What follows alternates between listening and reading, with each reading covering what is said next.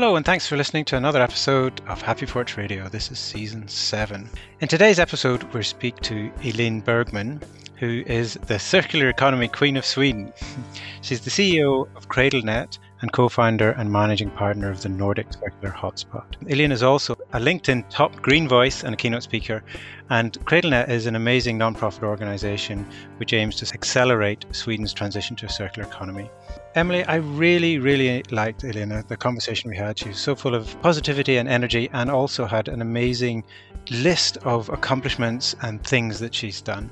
Yeah, it was really cool conversation and really inspiring for me, I kept thinking, you know, Eileen focused most of this conversation on the networks that she's built. And I just was thinking about how integral that is to like the human nature of getting anything done is to bring people together.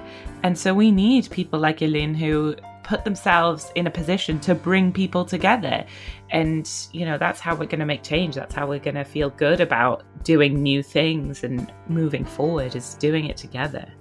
Yeah, I tried to be all negative at one point and ask her about how the challenges of the circular economy, and she said she has never seen so much positivity and so much action. She talked passionately about the policy changes of the EU and the impact that's having, and the growth in the stuff and the action she's seeing happening. But I think you're right. I think that is a reflection not just of her personality, but being part of and being an integral founding part of networks that are enabling and multiplying and exaggerating and, and just being part of that change. It's a pretty exciting story and I think a really important one for all of us to listen to. Yeah, and it was also really nice to have her Nordic perspective on this topic. It's always nice to hear perspectives from different parts of the world, but especially, you know, I think a lot of us have this image of like Nordic countries being really progressive and really far ahead when it comes to all things sustainability. And to sort of hear you know from an insider that is sometimes the case and sometimes it's not the case and that there's actually loads of room to grow even in these countries where we we sort of feel that they're ahead of the game. Yeah. And hear from somebody who's actually in the act of being part of that movement and change. Yeah it's really wonderful. Elaine shared a little bit of her backstory and so for those interested I think it's really encouraging to hear when people are willing to share their own story as well. For those of us who, in whatever walk of life and whatever career industry we're in, that there's ways to get involved and to be active in change. I am obviously, as, as the listeners will know, very passionate about that being changed within the software and the digital industry, where I think we have this huge leverage and this huge opportunity to be part of something really positive. And so, without any further ado, let's meet Elin. Hi, everybody. My name is Elin Bergman. Uh, I run two circular economy organizations. One in Sweden, it's one of the oldest circular economy organizations in the world, uh, or networks in the world. And the other one is Nordic Circular Hotspot, uh, which is a collaboration platform to make sure we have a circular economy in the Nordics. Awesome. Thank you so much, and welcome to Happy Porch Radio. Tell us a little bit more about, just to set the scene. So there's the Nordic Circular Hotspot. Well, tell us a little bit about that, and then we can talk about CradleNet, your organization in Sweden. Sure. Well, I would rather like to start with the Swedish one if I can. Okay, of course. Uh, that's kind of the basis why I started the Nordic Circular Hotspot. So, CradleNet is, like I said, one of the oldest circular economy networks in the world. And it got started as a kind of like a book circle. People uh, were reading the book Cradle to Cradle Remaking the Way We Make Things and found it so interesting and wanted to share the facts of the book with the world. So they gathered and talked about it, and then uh, it became into a network called CradleNet. So people usually ask why why are we called CradleNet instead of the Circular Economy Net or something? But it's because of the book. So, and I don't know, maybe I should tell the audience a bit about circular economy then, uh, or do they already know everything about circular economy before I get started? well, everything is a bit of an exaggeration, but let's assume because we know broadly what the circular economy is. Really interesting that the genesis of that came from the Cradle to Cradle book, actually. So that's interesting. Maybe you can talk a little bit about how those closely linked those two things are. Yeah, so I would say, uh, well, the cradle to cradle idea is like the foundation of circular economy. I think the brilliance of circular economy was that when Ellen MacArthur kind of found the term circular economy, more people understood or kind of thought they understood what it was about because everybody has a relationship with economy. Cradle to cradle, people don't really understand. You know it's a cradle for babies and yes but cradle to cradle is like when you take something maybe out of the forest uh, you make a wood product and usually you in the linear economy you just take it uh, you make it and then you waste it.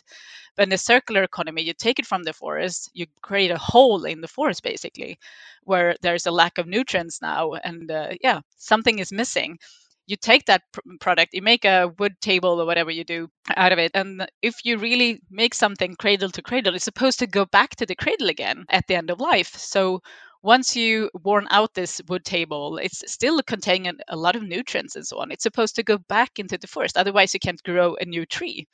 and otherwise, it's not cradle to cradle.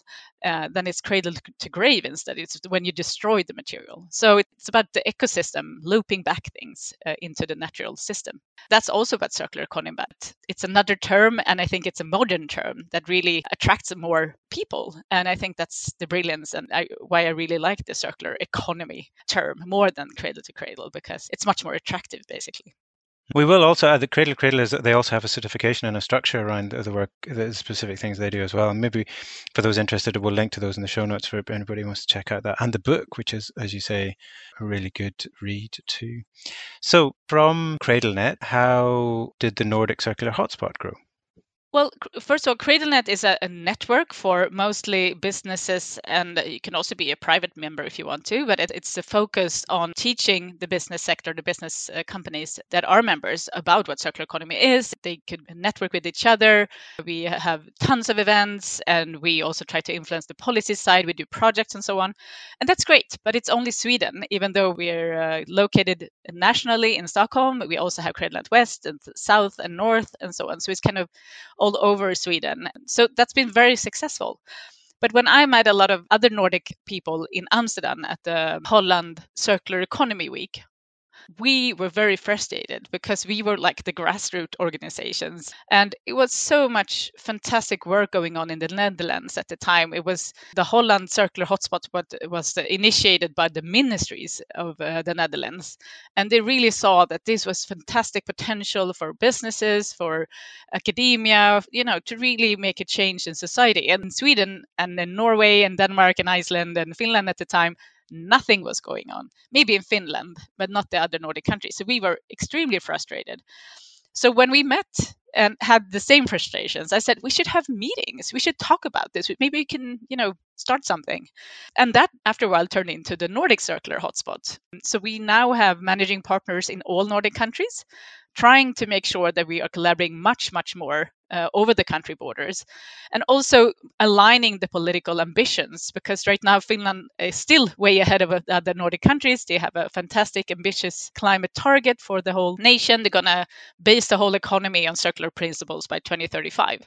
And we have nothing similar in the other Nordic countries. So we're lagging behind. So we want to catch up with Finland, of course. So that's one thing we do. But we also, we're starting different transition groups where we're kind of clustering different sectors. We have one for the finance sector, for instance, that we're trying to, eh, you know, see if we can find some similar methods or principles for the finance industry to make sure they finance the right business models, the circular business models, of course, because they don't even know how to evaluate a, a, company that has a circular business model today. So it's totally different sets of rules behind, uh, you know, how a, a, circular company is working compared to a, a, linear company. Because a linear company, if you're a finance institution, you can lend them money, and then after three years, you're supposed to get the money back to the bank but a circular economy based company maybe they need 10 years before they can actually get the money back because they don't it's not about just selling things and not caring about them anymore. It's about keeping the ownership and having services instead so it's a much a much uh, longer cycle and uh, before you can actually uh, get the money back to the bank. So they need to totally redo their system. So this is just one example of how we work in the Nordic Circular Hotspot. We're trying to get the latest information about what's going on uh, in the Nordics out into the public. We try to influence policy, of course, and make sure that we have good examples for the business sector in different sectors uh, on what they could do and what they should do. That's really interesting to hear the sort of collaboration among all the Nordic countries. And I imagine it's actually quite useful to have, I mean, I don't know, is it useful to have Finland as this sort of example of what could be done and maybe even a collaborator in understanding how they got there and so maybe you know helping other nordic countries along the way? Is that a useful partner to have? Absolutely. I mean there is many things that finland could do better also of course i think since there's been kind of like a friendly competition between the nordic countries nobody wants to be the worst nordic country of course i think we can use that and uh, make sure yeah, we're kind of shaming the other Nordic countries into becoming as good as Finland. I think that's a good good strategy anyway. So we, we're actually making a big petition right now. That's not Nordic Circular Hotspot though. That's CradleNet. We have a big event in the Nordic Sustainability Expo in Stockholm the 9th and 10th of May. And we're going to do a big petition uh, in a few weeks where we try to get as many business leaders and yeah, representatives from academia and anybody who wants to sign basically to, to make sure the Nordic countries align the political ambitions with Finland's. And hopefully, we're going to hand over that petition signed by thousands and thousands of people to ministers on the stage at this event. And that's just the first step. And then we're going to continue doing things like this until they actually are aligning with Finland's ambitions. So that's the plan we have.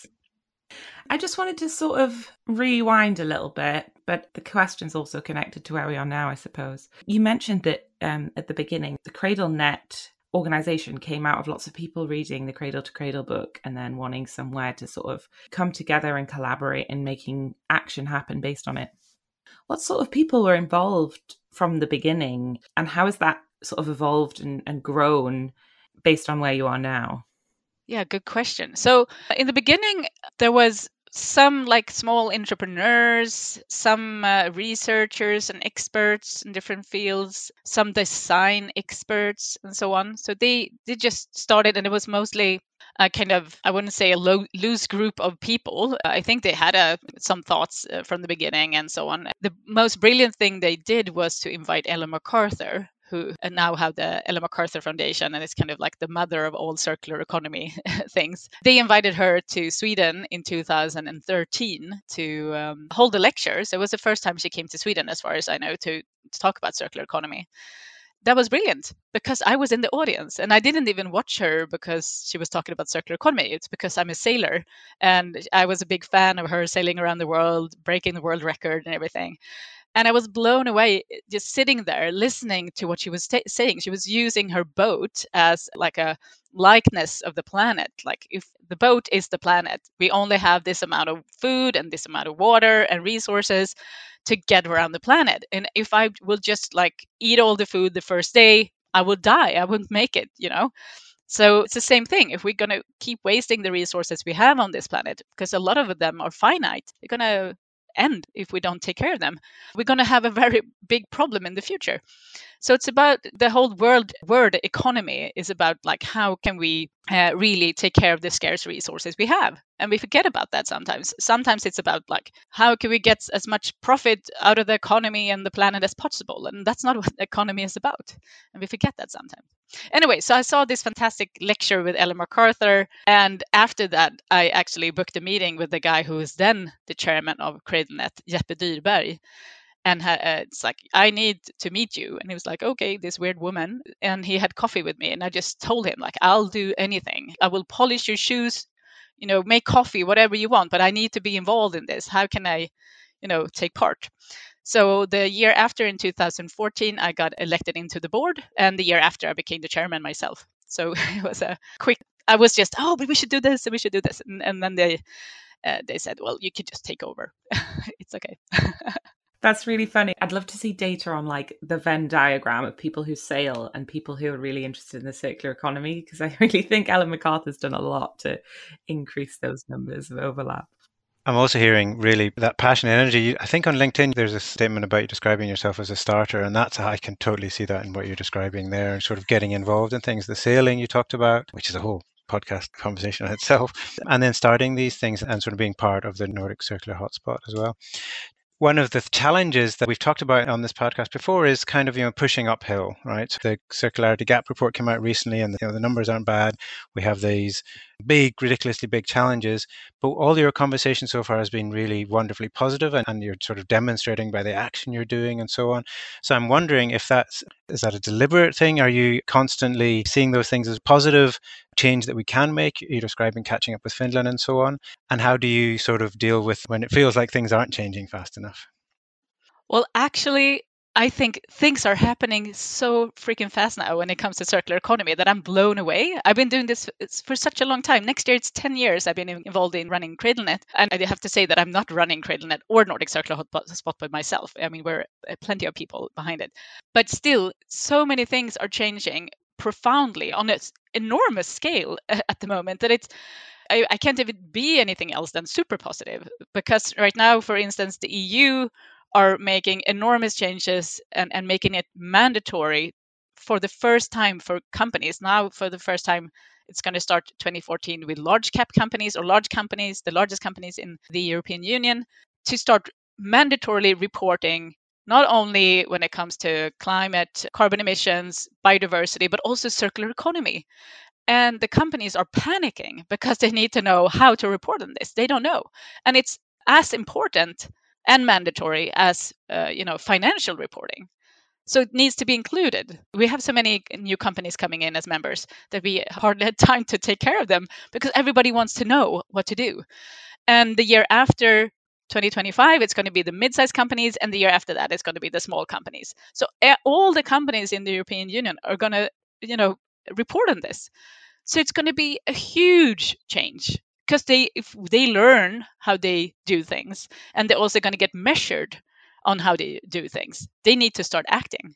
Uh, so i mean i always said like 15 years back when i was working in different sustainability consultancies and it was like the whole energy out of the cop 15 meeting had a, like it was terrible. Nothing was happening. You know all the investments in, in sustainability companies were just taking out and nobody saw that we're going to meet any we're going to not going to have a paris agreement and so on. It was a totally depressing period and i always said it's too late to be a pessimist. I mean we have to be on the right side of history right? So it doesn't matter if things are going bad we still have to you know push on. But now it's like my god it's so much positive energy and, and so many actual things happening. It's not only people talking about change it's actually they are changing so, I mean, I can't be anything else than super positive. Love it. Am I right in thinking that CradleNet does a lot of communications things on social media and events and stuff, right, to reach the public? So, you've talked a bit about sort of policy change and about change within businesses. What do you notice about the sort of public perception of the change that's happening, or maybe even the public drive for change to happen? Well, I would say there's a lot of knowledge when it comes to climate change in both Sweden and the Nordics, and more and more in Europe and, uh, and the world overall. But when it comes to circular economy, I just have the numbers from Sweden, but I know it's 17% of the Swedish population know what circular economy is. And I would bet that they then actually they don't know. I mean, they probably think it's about recycling things when you kind of scratch the surface. It doesn't matter because for me, I always say we shouldn't focus on the consumers. They are always busy. They're picking up kids from school. They're doing helping with homework and cooking and you know grocery shopping and things. So we shouldn't really focus on the consumers. It's about the EU, for instance, now that making these enormous changes because then it kind of demands the companies to change because the consumers they should not be able to go into a store and buy linear stuff that's how you change things. Because if the consumers can do wrong they will do it because they don't know better. They don't have time. I mean we can't really demand people to you know work and do all these things and then actually take up a guide like what's circular in the store? What should i buy? They don't have time and i don't even have time and i'm i'm super uh, you know engaged in these issues so we should make it easy to do the right thing, basically, for the consumers. So yes, it's good if they know it, and it's good for the you know the small you know front runners are actually already buying secondhand and really really trying to do the right thing but it's like 5% of the population. Most of the population say oh i will pay more to do the right thing. But right now we're in uh, you know it's um, inflation and people are poor. They would just buy the cheapest stuff basically. And that's how it is. So we shouldn't be able to buy anything else than circular and sustainable things. That's the way things should be going. And do you think it's only through policy that we can get that sort of change No, right now policy is lagging behind. The companies are, are way, way ahead. I mean, it, like I said, the EU is like the biggest and strongest uh, environmental or- organization on the planet right now. Because what's happening in the EU, it's also affecting the rest of the world. Because it's easier for companies to just do whatever you know where the regulatory changes are happening and they would just change the whole thing because it's easier so if the eu goes uh, ahead and starts something all the other companies will change as well so regulatory things are very important but even before all of this happened the companies were moving because they know that they're i mean look at the ukraine russia crisis now look at the covid crisis. You can see the supply chains are just being disrupted over and over again. They need to have a secure value chains so they can produce their things. And right now i mean many of the materials were coming from russia for instance it's not sustainable. And now the more and more companies are looking into not sourcing things from China because it's a dictatorship, of course. So I think people in the companies were like, okay, how can we do this better and more sustainable and more resource efficient? And I mean, there's so many reports and projects coming out saying, you know, how much money you can save, how much resources you can save, how much jobs will be generated and so on so it's not it's it's a no-brainer to go over to circular business models because it just makes sense yeah, I remember years ago when I first got introduced to the idea of circular economy, speaking to somebody who said his company was given a circular economy award, and he he stood up and sort of accepted the award, and he was a bit embarrassed because he didn't do these things because they were circular, because they were sustainability. He did it to help his business because it was more efficient and better for the business. That was the real thing that really sort of makes me think, well, that's a lever that we can, you know, the incentives are aligned if we get things right. Yeah, but speaking of consumers, sometimes because we're just doing a project now within CradleNet about uh, product as a service business models, is when you started the business selling products in a linear way, but now you're looking into how can I instead of selling the products, I keep the ownership of the product, but I will, you know, have a lot of people and maybe companies use my product, but I keep the ownership. So that's a totally different way of doing things. But then in the project, we saw that there's a lot of consumers out there are a bit skeptical uh, of trying these new business models or trying this new product or services. And so i think one of the, kind of challenges when it comes to consumers is like how can we make them or um, not make them but how can we make it attractive for them to try these new services instead of just keep on buying these linear things? And i think it's it kind of boils down to economy in the end here too. Like if you can see that over time it's actually cheaper that you use these products than uh, than buying a car for instance then more people might be able to, to try it. But it also it needs to be more attractive and more simple than actually buying the thing. So that's the big challenge i think. Not only i mean it's about communication in the end and, and uh, like how you package these services. But i think we will get more and more used to it. Now most people think about like maybe netflix or spotify when they think about like uh, services and instead of products but yeah, now we're coming to the point that there's so many services, especially for TV series and, and movies and things, that it kind of defeats the purpose from the beginning. So now it's maybe cheaper to start buying DVDs again than actually, you know, pay on demand. So that's a big thing that we we can't saturate the markets either, because then it's going to be more difficult for the consumers again. Yeah, so really interesting challenges. Do you have a favorite like success story or example in Sweden that you like to share or that you feel like celebrates all of these things most? Well, I have a fantastic favorite by, among our members, uh, or I have many fantastic favorites, but uh, we have one company, Akkus. They're making signs for companies, like big steel signs, mostly. It could be, you know, light neon signs and things as well and they want to have a circular business model. Before they were just selling the signs basically, and then they were gone. They didn't know anything more about them. But now they're trying to, because you know, signs last forever. You just uh, put a vinyl on with the new company logo, and then you can take it back once the company moves, or just change the logo. So they're really trying to make sure the companies know that they should give them the sign back so they can make a new sign out of it. But also, they're not only trying to sell as much, because one of the big things that we usually avoid or forget when it comes to circular economy is avoidance. Like, do you really need to buy this product in the beginning? So they always ask the consumer or the customer, like, hey, uh, you have ordered three signs here, but do you really need them? We can see that you have need for two signs. So we will only sell you two signs, even though they make less money.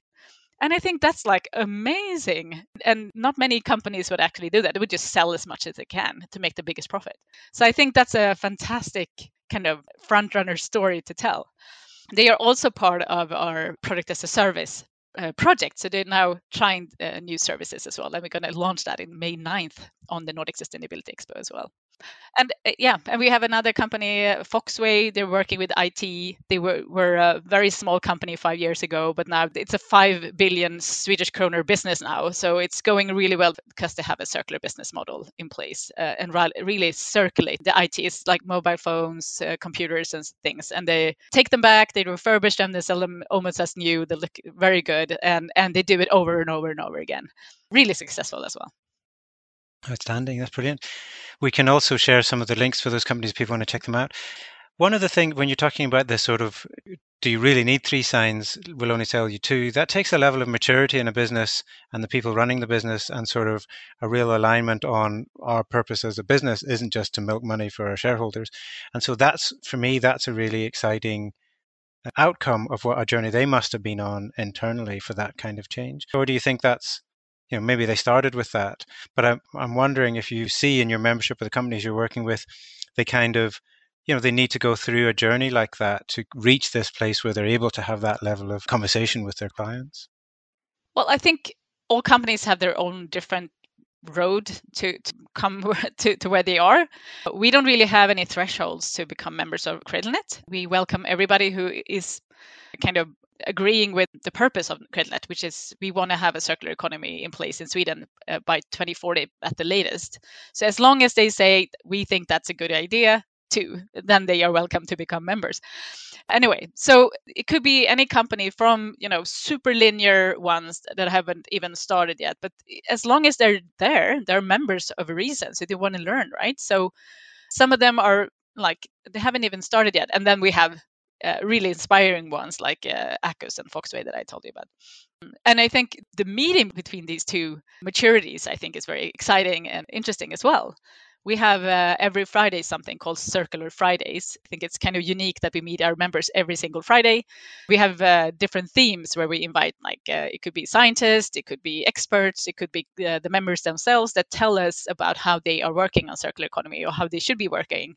Like uh, next week, we're talking about CSRD, for instance, what's coming out of the EU and how you should learn. So the companies have the latest information, what's going on that they should know about. And uh, they also I mean, it's a, uh, maybe a lecture in 20, 25 minutes, but then they have like a half an hour to actually ask them questions. But you can also talk to each other and like, oh, have you seen this? And oh, you should read this. And and we did this. And and I think like that's some of the best values. And and the times that I'm the most happy is like when these meeting happens and they can like, oh, but we're gonna do a project about this. Oh, can I take part of the project? And you know, we should collaborate. I love that when that happens. So I don't know if I answered your question though. I think you did. I think you came up with a much better answer than my question. I wanted to note, I don't really have a question, but it is really interesting that we talk hand in hand about these companies that, you know, from your example, Barry, that actually aren't doing the circular economy stuff because of the sustainability thing. They're doing it because it's genuinely better for business. So there's like this sort of like understanding of the circular economy as being generating business in the sort of traditional way that we talk about generating income. But then there's also this other side of things, these businesses that are turning around saying, no, don't give us more money because you don't need this extra resource that we can provide you with. And I sort of love within the circular economy framework, there's space for both those things, you know, that it doesn't exclude one because they're not at the point of we're willing to turn business down because we understand that those resources aren't necessary that actually it's broad enough to include all those sort of business mindsets. Just to change gears very slightly, one of the things that I'm, as listeners will know, really passionate about is the role of the software and the digital sector in circularity and circular transition. So I'm interested in, from your point of view, when you see businesses like doing this kind of change, or particularly businesses who are the inspirational ones, examples you shared, do you also see them using digital and software tools differently? And is that often part of the journey that or the way they're changing their services? Well, I always say when I'm out lecturing, which I do a lot, like uh, digitalization is one of the keys for circular economy, and it really is. I mean, if you look at many of the circular, most uh, fantastic you know, examples we see out there, like Airbnb, for instance, it's the biggest hotel chain in the world, and they haven't built a single hotel I mean, it's super resource efficient. They couldn't exist without a digital platform. And it's the same with Uber and all of these sharing platforms. Digitalization is really, really important. So it, I would say it's like one of the enablers of sustainability and circular economy. And at the same time, there's a challenge, as you mentioned, like needing to, with the IT and the company that's taking advantage of circularizing, turning like e-waste and looking at reducing the impact there. And we've also in previous episodes talked about the power usage and the need to fit all of that in context. But I think that's a really important, relevant point, and that I will probably always be rabbiting on about, I'm sure everybody will know. Just before we finish up, something else I'm interested in is a little bit about your own personal journey. So we talked a little bit about the sailing you went on, and I know you did a big year-long sailing adventure. But before that, you also worked with WF, I think, and other consultancies. So tell us a little bit about that passion about how you've discovered the circular economy. But I guess it sounds like this has been a theme throughout your career and your life. Is that right? Yeah, it is. Apparently, I was very much into like nature movies, David Attenborough kind of movies when I was a kid. And in the beginning, when I was really small, I, I said I want to be a nature photographer and do these documentaries. And the thing was, I was always watching them. I love them. But in the end of each and every one, at least in Sweden, it was like, yeah, but now we're polluting the oceans. And yeah, now the biodiversity is going down and the forests are disappearing and blah, blah, blah, blah, blah. It was really depressing. And it was like, I need to change this. And uh, apparently, even in high school, I was like, someone, if someone's throwing trash on the street, I was like picking it up, like, hey, you lost this, you know? So I was this annoying environmentalist, even though I didn't really realize it when I was a kid. And then I started university, and I've also been very interested in movies and computer games and communications. I took a master's degree in uh, media production at Linköping University, and was fantastic. And I did a lot of things outside of school, like arranging film festivals and computer festivals and a lot of things. So I kind of got into the whole entertainment industry, and that also was my first job. So I, I used to work in the computer games industry first, Massive Entertainment, one of the Swedish biggest uh, computer games companies at the time or right now. Then I started working for their publisher, traveled around the world promoting games basically. It was a fun time. And then I got headhunted by 20th Century Fox, the film industry, the film company. And I actually, that's very interesting because I wrote really angry theses about evil media conglomerates when I was a student. And the most evil one of all, of course, is Fox. so that was like a big, like a month of struggle for me. Like, can I take this a fantastic job or shouldn't I? You know, and I kind of landed in, I couldn't say no. I had this thing for myself, like maybe I can change them from within. Uh, very naive. Anyway, it was two fun years as a promotion manager. Also, hang out with the Hollywood celebrities and, and making gala premieres and making these horrible kind of promotion campaigns ice age uh, and mcdonald's campaigns to make you know kids go see this film and eat more mcdonald's. And you know shitty products uh, x-men and samsung mobiles oh maybe that was not a shitty product but you know really try to make people consume more basically and that's totally not aligned with what I'm doing right now. Uh, anyway, I was doing this until the movie An Inconvenient Truth with Al Gore came out, and I was just stopped in my tracks, like, what the heck am I doing? I was working my ass off in the movie industry, and I was like, what if I put all this energy into actually saving the planet instead? So I quit my job, started to study environmental issues at night, and started working for a homeless organization. So I did that for a few years, worked at the communication and fundraising department, and also learned CSR issues uh, really really good time to learn a lot of things and from there i started working for different sustainability consultancies as a communication and marketing director and one of them was Tricorona, where uh, we started one network called the Haga Initiative, which is still around and it's been one of the most successful business climate networks out there. Nina Ekelund, who's uh, running it, one of my closest friends, she's been amazing and having this strong business network with really really strong large companies influencing the swedish policy sector so they were held, uh, part in making sure we have this ambitious climate target that we have now in sweden and the climate law and so on because they were kind of like a, a different voice from the business sector uh, where they traditionally said well you can't give us you know really tough targets because you're going to lose the business. We're going to go abroad instead if you're going to have you know really tough targets.